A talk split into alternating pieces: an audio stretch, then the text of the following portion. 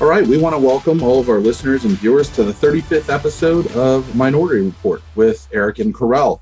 Each episode, we talk with leaders in media and business. And today, joining us is Mary O'Hara, who is the diversity inclusion reporter at Adweek. Let's jump in and get to know Mary. How are you? Hi, I'm good. Thanks for having me on, guys. Absolutely. Excited you're here for our viewers and, and, listeners who aren't familiar with you, please tell us a little bit about uh, what you're doing right now for a living and sort of your area of uh, expertise. Yeah, so I'm a journalist. I've been doing media work for a little over 15 years now.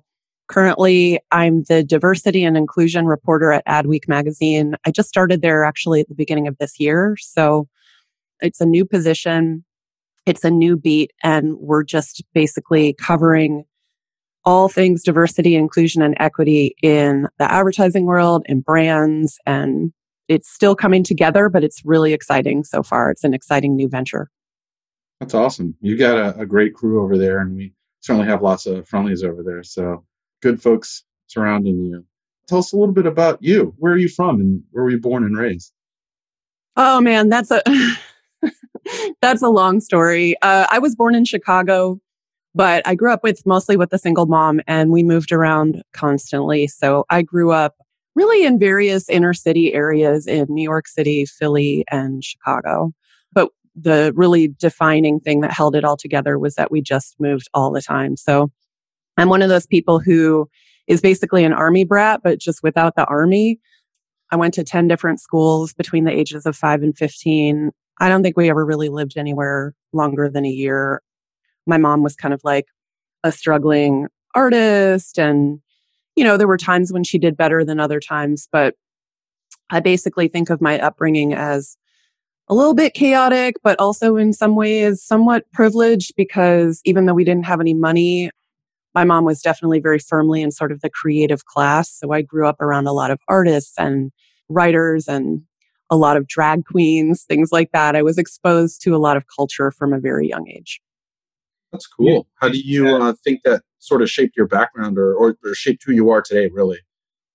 Well, it, I mean, those are interesting things to think about for sure. You know, I've often wondered, like, you know, for example, being queer, I didn't, I didn't come out as gay until my mid twenties, which is strange because I grew up around so many gay people and, and so much gay culture. You know, you'd think that that would have been like uh, sort of a I don't want to call it a breeding ground or something, but but I've often wondered if there was any influence there. But I struggled with coming out just as much as anyone else does, and I didn't really do it until mid to late twenties. So, you know, I've I've often thought about that sort of nature versus nurture thing a lot, and I'm not sure where it lands. But I do think that in some ways my perspective on sort of culture, diversity, stuff like that was shaped by my upbringing because we lived so often in inner city neighborhoods where we were often like the only white family. And a lot of the kids that I went to school with were Black or Hispanic. I grew up around a lot of Puerto Rican and Dominican families and cultures in particular, you know, just like learning Spanish and and a lot about those cultures and stuff. So I think that if anything, like that probably had the biggest impact on my perspective is just being a city kid, being from a real melting pot kind of background and, you know, never having lived in the suburbs or anything like that. now, Mary, I mean, you you have a career in terms in in terms of reporting and writing about diversity and inclusion. I know that your new role here at Adweek is new for you from the sense of now being in the in the advertising space, right? Can you talk a little bit about your career journey and how you got to the position that you're in now? Yeah, yeah, it definitely was not your typical direct route at all. I mean, first of all, I don't I'm at Adweek. I don't have an advertising background, but I obviously do have a long career in journalism and this is something that we talked about even during the interview process. I wondered if it would hamper me that I hadn't worked in advertising. But I think actually just, you know, Adweek ultimately it is a journalism outlet and they they look for journalism skills above all else and and the ad world is sort of uh, just the beat that we report on, you know, the industry that we report on. before coming to Adweek, I had definitely built up a sort of reputation for doing D&I reporting in the sense that I did a lot of LGBTQ news and, and issues and culture before that. I worked for several LGBT specific outlets, the most recently being Into, which was Grindr's first attempt at making a media and content site. Before that, I worked at Them, which is um, the LGBT magazine at Conde Nast. And I had been the LGBT reporter at the Daily Dot and had written for NBC Out, which was one of the diversity verticals at NBC News Digital. So I had just really developed a specialty in that particular area, which obviously it, it, definitely helps to be queer. But I think also just at the time that I was working in those places, there was a lot of really interesting new changes happening in politics and policy around the LGBT community. So it was a good time to sort of sort of hone in on that. But throughout my career also I feel like I've just I guess because I came into journalism thinking of it as sort of a, a community effort, like um, the voice of the voiceless, you know, the, the purpose that journalism serves, the mission to give a voice to the people, to get information to the people, all of that kind of stuff. I always had an eye on what I was writing from a D&I perspective to make sure that I was including voices from the bottom up rather than just, you know, reporting from the police blotter or just sort of promoting what a brand is putting out there, really trying to go to people in communities and help them tell their stories. So I think that that definitely influenced the career path that eventually brought me to being a diversity and inclusion reporter because so much of my work has been focused on going straight to people and communities and giving them the mic. Mm-hmm. Is that what you love most about what you're doing? Sort of giving giving a voice to the to the voiceless, as you said so nicely. Yeah, I think that that's definitely part of it. I think that also one of the great things about journalism is the ability to, you know, I don't set out to be an advocacy journalist for one thing. I think that that is something that people are often accused of when they do focus on underreported communities. So if you're an LGBT reporter or if you focus on any particular community or any particular beat, you could easily be accused of, of be accused of being an activist and, and having a, an end goal with each story that you write. My intent is never to necessarily influence things one way or the other. It's definitely just to find out what's happening, to share the facts, to dig in a little bit. But when I do see that the work that I've done has influenced some kind of change, it's incredibly rewarding. You know, like there are times when I've received a new federal commission report on something LGBT related. Mm-hmm. And I'm reading it and I'm going through the footnotes and seeing that one of my own articles is referenced in there from three years ago or something. Mm. Or, you know, I have other stories about beats that I reported on and really developed and just watched as that particular issue just really evolved, you know? And so I think that that's probably the most rewarding thing is just the way that your work actually does push forward, not just the conversation, but what is happening around it. Gotcha. Yeah, that's that's really super super important. You know, in today's business world, right?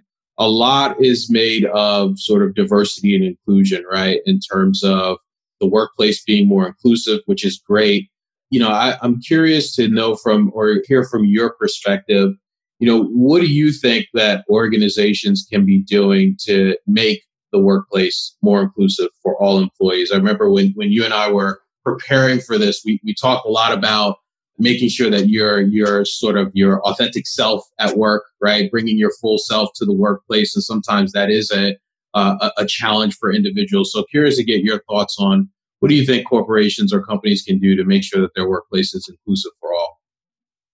Yeah, I mean, this is obviously a question that comes up pretty much every day for any D&I practitioner or a D&I reporter, right?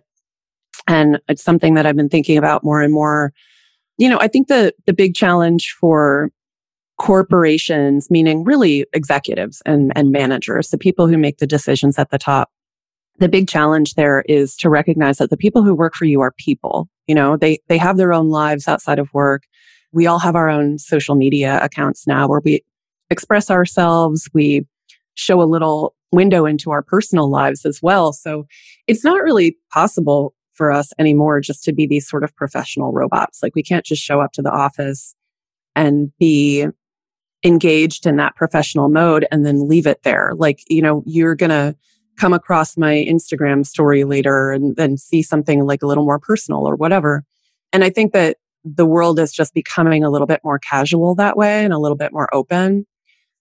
And so what people need to realize is like people need to be able to bring their full selves to work as well. You know, we don't have this on and off switch. So if my background's a little bit different than the person I'm working next to, or my culture is a little bit different, or I go home and I express myself in a different way, or the, the people that I spend time with, you know, they look different than the people in the office or something like that it doesn't really matter. You know, once we, we all go to work and we do our jobs and we bring our strengths and weaknesses and we get the job done, you know?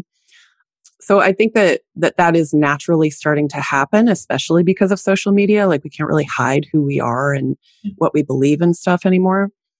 But, um, as far as diversity and inclusion at that business level, like I think every company, every ad agency, every brand, they know that they have to do better with hiring in terms of hiring more people from underrepresented backgrounds. But when it comes to inclusion, making sure that people are actually actually comfortable at work, that they they don't feel like outsiders, mm. that's a longer road, you know, because that happens not just in the company culture and letting people sort of be themselves, but it's also an internal thing. You know, it's something that that each one of us goes through as we experience feeling like an outsider in a professional environment.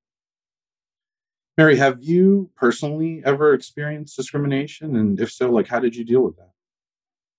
Um, I'm sorry, I'm laughing because I know this is a question that, that you guys ask a lot of podcast guests. And it's so funny to me the idea that anyone coming on this podcast could have gotten through life without experiencing discrimination at some point, you know? Yeah, I mean, I'm going to be 44 this May. So, whew, you know, we, we could revisit my 20s. And I definitely had more than one experience with sexual harassment as a young person in the workplace, unfortunately. And yeah, I mean, discrimination, it rears its head in various different ways. You know, there have been times where even as a journalist, I was cut from a newsroom because they didn't think that they needed someone who reported on LGBTQ news and issues. And when that kind of thing happens, you can't help but take it a little bit personally because you know how important these these issues are to your community. So there's so many different levels, you know. But I, I think that the thing I would want to say most about facing discrimination and dealing with it is if I could go back to myself in my 20s and knowing what I know now, I think I would have made a little bit more of a stink about things. I would have stood up for myself a bit more because when I was young and I would face things like sexual harassment or pay disparity, both things that I did unfortunately experience, I usually would just quit the job, you know? I would just walk out or I would I would quit once I found out that the next guy who had just been hired with no experience was being paid more than I was or something like that. I never really took anyone to task on that. And I think now we're in a different era, obviously, where people do feel a little bit more empowered to speak out about things at work. But yeah, that's that's the kind of thing that does sit with you 20 years later. You know, you I do have a few regrets there. You know, uh, we're we're all doing this recording from our homes and, and life and work are completely upside down right now, or just not what we're used to. How do you manage uh, sort of work life balance? And I ask that question when we're sort of all dealing with a, a very different way of working, and, and sort of our work is now in our life space, you know, and, and vice versa. How are you balancing that? Is there such a thing as work life balancing anymore? Uh, anymore, and like, what's it look like now for you?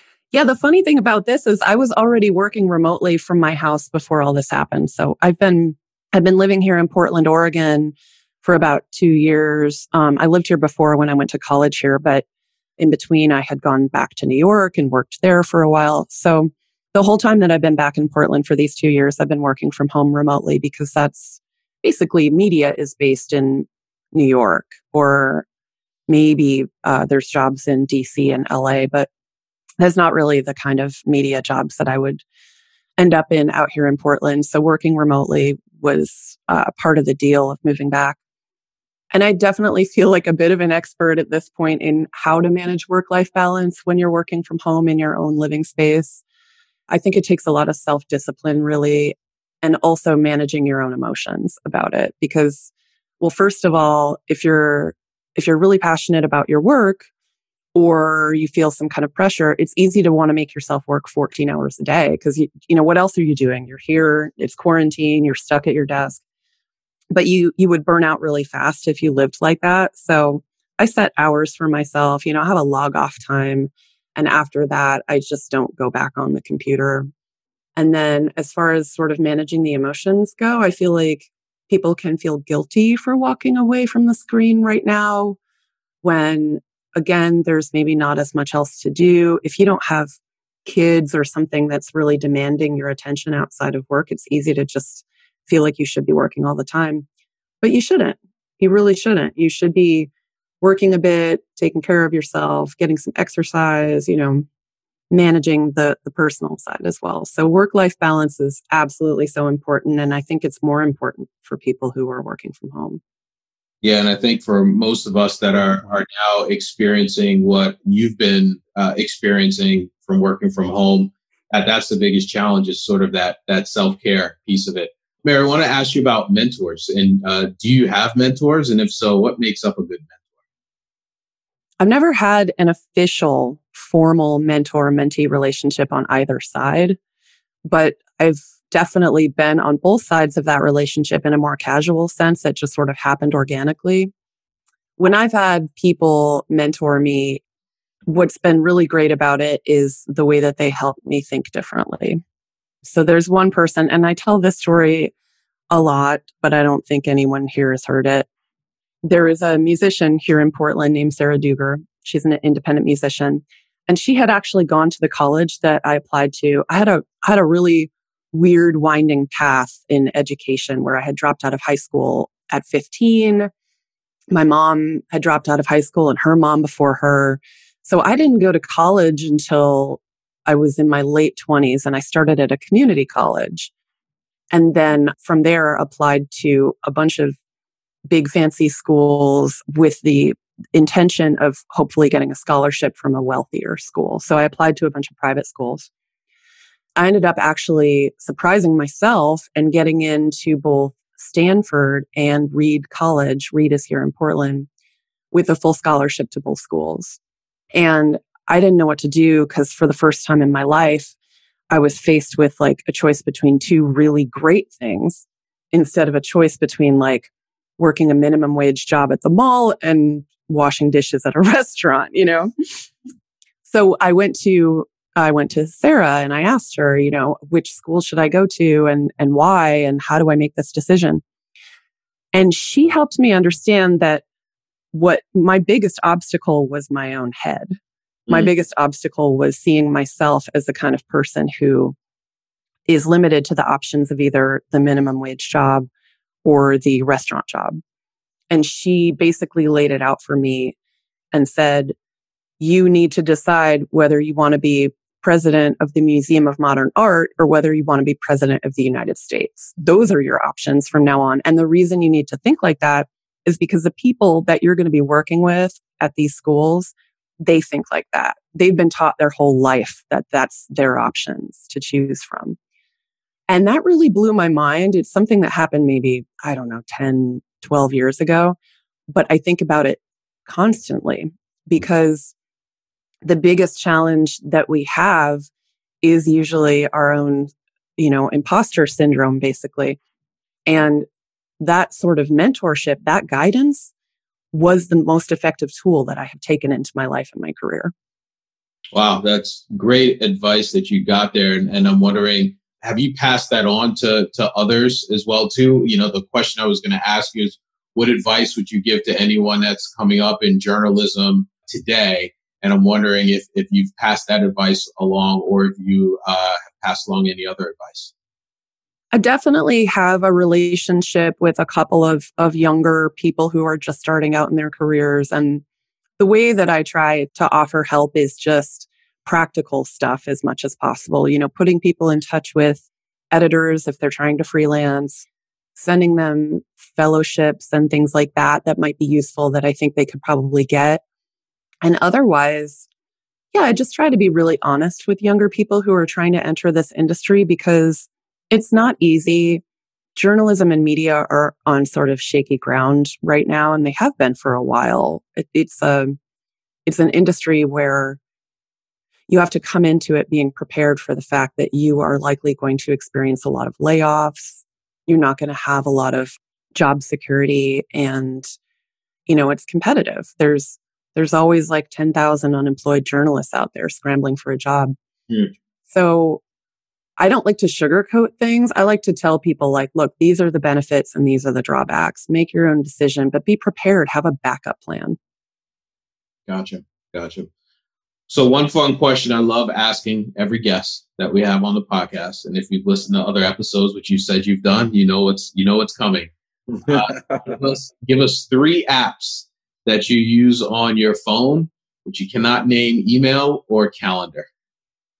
oh, I wouldn't. And I, I guess, um, you know, again, being a queer person, I guess Instagram and, and social media and all that stuff is pretty obvious because that is such a big part of engaging with community right now. So I'm not going to name those. um, but yeah, right now during, during quarantine, especially my three apps are Epicurious, which is a cooking and recipe blog, but it's just the way that they've structured the recipes in there. I really like. Uh, Best Fiends is a mobile game that I'm just hopelessly addicted to. and then the Calm app. Calm is the meditation app, but they also have this feature called Sleep Stories. And I am now at the point where I literally cannot sleep unless unless one of those sleep stories is playing. Cool. That's great. Well, thanks so much for spending some time with us today. And a lot of times our, our viewers and listeners like to connect how can our listeners and viewers connect with you if they want to keep the conversation going? Can they find you? Yeah, I love when people slide into my DMs on Twitter or Instagram. On pretty much every social media platform, I'm at Mary Emily O'Hara. So that's at M A R Y E M I L Y O H A R A. And then, of course, people can check out the new diversity and inclusion beat at Adweek we also have our own podcast, which we just launched. It's called DNI TBD, as in to be determined. So we've got the podcast, all kinds of coverage coming up there, and yeah, social media. Excellent. Thanks for joining us. And listeners, wherever you like to find all of your audio and, and visual content, come find us and uh, just search Minority Report podcast and look for the logo. See you soon.